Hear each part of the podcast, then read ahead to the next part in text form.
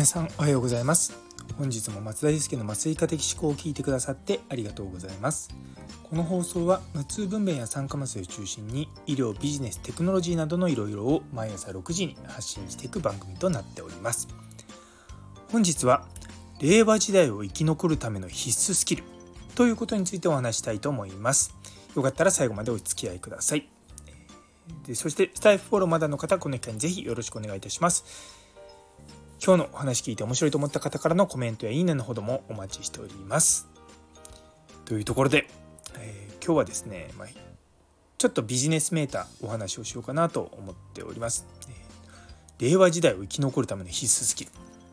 ちょっと大それたねタイトルつけちゃったんですけど、何を話すかというと、答え最初に言ってしまうと、それはリーダーシップです。でもう本当に当たり前すぎて、もう釣りタイトルもいいところだって思うかもしれないんですけども、やっぱり令和時代って今言ったんですけれども、今の時代がじゃあ昭和と平成とどう違うかって考えた時に、やっぱりこれからどんどん多様化してきますし、また変化のスピードもどんどん進んでいくと思うんですね。皆さんスマートフォン持ってもう何年ぐらいになったか覚えてます？もうこれたった10年ぐらいだと思うんですよね。2013年ぐらいから日本のスマートフォンの普及率ってぐーって上がってきたんですね。一番最初に日本に出たのは2008年の6月とかだったと思うんですね。 iPhone3 なんですけども、その当時はそのスマートフォンとかって、みんなあんま使ってなかったわけですよ。今でいうガラケーをみんなが使っていて、でスマートフォンの方が少なかったのが、それが一気に逆転したのがもう今から10年ぐらい前なんですね。で10年前ってすごく前のように感じるんですけども、例えば私の両親もう60とか70とかですけれども、もう2人ともやっぱりずっとスマートフォン10年ぐらい使ってんですよね。でもはやスマートフォンなしにいろんなものができないような状況になってるんですよ。で結構街中見てて分かると思うんですけども、結構高齢者の方もスマートフォンをお持ちなんですよね。でつまりだからやっぱり僕らで例えばじゃあそのさらに10年前考えた時に、だから2003年とかの時ってじゃどういうものを僕ら持ってたかというと、ガラケーを持ってたし、音楽もiPod を持ってたりする人もいたけども、MP3 プレイヤーがあるかないか、私持ってましたけれども、やっぱ周りはまだ MD だったりとか、ディスクマンってCD をね聴いてたりとかで、そこからもう音楽をサブスクするようなサービスが始まって、もうどんどん音楽っていうのはもう CD を買うよりもデータで扱うような感じになってきたわけですよ。それぐらいこの20年ってさらにその前の20年と比べると劇的に進化してるんですね。でこういうふうにたくさん物事が変化していく中で、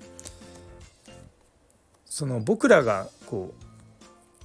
学ばなきゃいけないのってやっぱりさっきも言った通りリーダーシップなんですね。でいや私別にリーダーやらないよって職場でも普通に平だしって思うかもしれないですけど、例えば家庭においてもリーダーシップって大事なんですよ。でそれは別にお父さんだからお母さんだから、別に子供がいるいないにかかわらず、やっぱりその家族をまとめるとかで、家族でみんなでどっか行くとか、そういった些細なことでもそうなんですけれども、やっぱりリーダーシップをちゃんと発揮してるかどうかって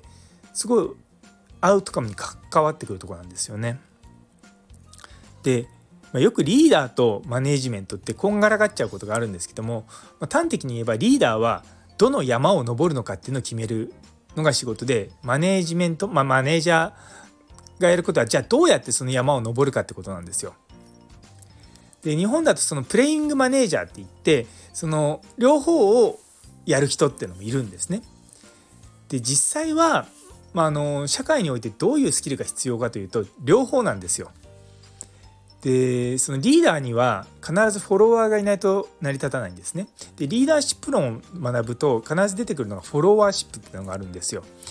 で一番理想的とされているリーダーシップっていうのは、分散型って言われていて、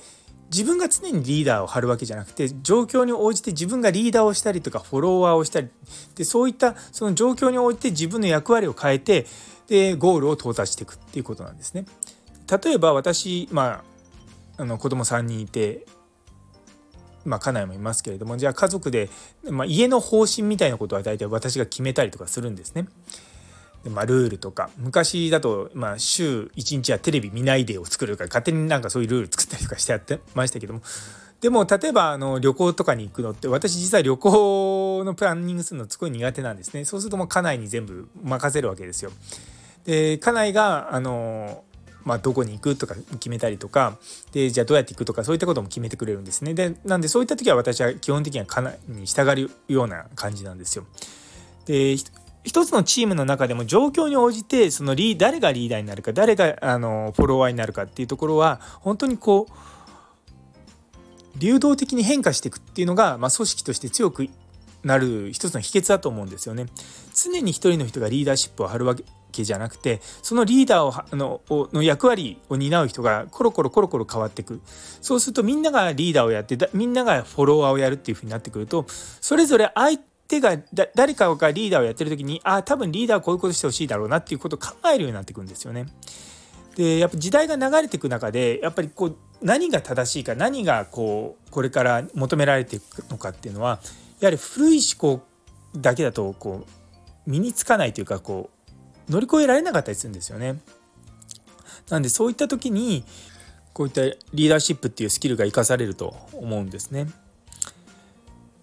なかなか私なんか医療者やってると病院の中でしか働かないし、で日本だと多分医療者向けのリーダーシップ講習ってあんまりないんですよね。カナダとかだとフィーシャンリーダーシップって言って、本があったりとか、実際講習とかがあって、私もちょっとそういうの勉強しましたけれども、そういうのを系統的にやるっていう、文化がまだないのが、ちょっと足りないのかなと思います。で昨日もちょっと放送で話した江南医療センターでの過労死のことも、圧倒的に足りなかったのは院長のリーダーシップですよね。結局私神戸新聞の全文読んだんですけれども、もうリーダーとしてはもう絶対誰もついていきたくないなっていうような感じな回答ですよね。もちろんその院長先生が自分で本当に心から思って言ってるのか、それとも他の病院の理事とかがあるのかも分かんないですけど、そういったところからそういうふうに言えと言われたのか分からないですけれども、なんかちょっとなというようなところがあります。はい、というところで最後まで聞いてくださってありがとうございます。昨日の江南医療センター選考医の過労死について思うことという放送にいいねをくださったみかんの葉っぱさん、内海武雄先生、姉そうに先生、りょうさん、あとコメントくださった中村先生、みほいみ先生、フラット先生、どうもありがとうございます。私自身まだちょっとモヤモヤする部分ありますけれども、とても励みになりました。どうもありがとうございます。それでは皆様にとって今日という一日が素敵な一日になりますように。それではまた明日。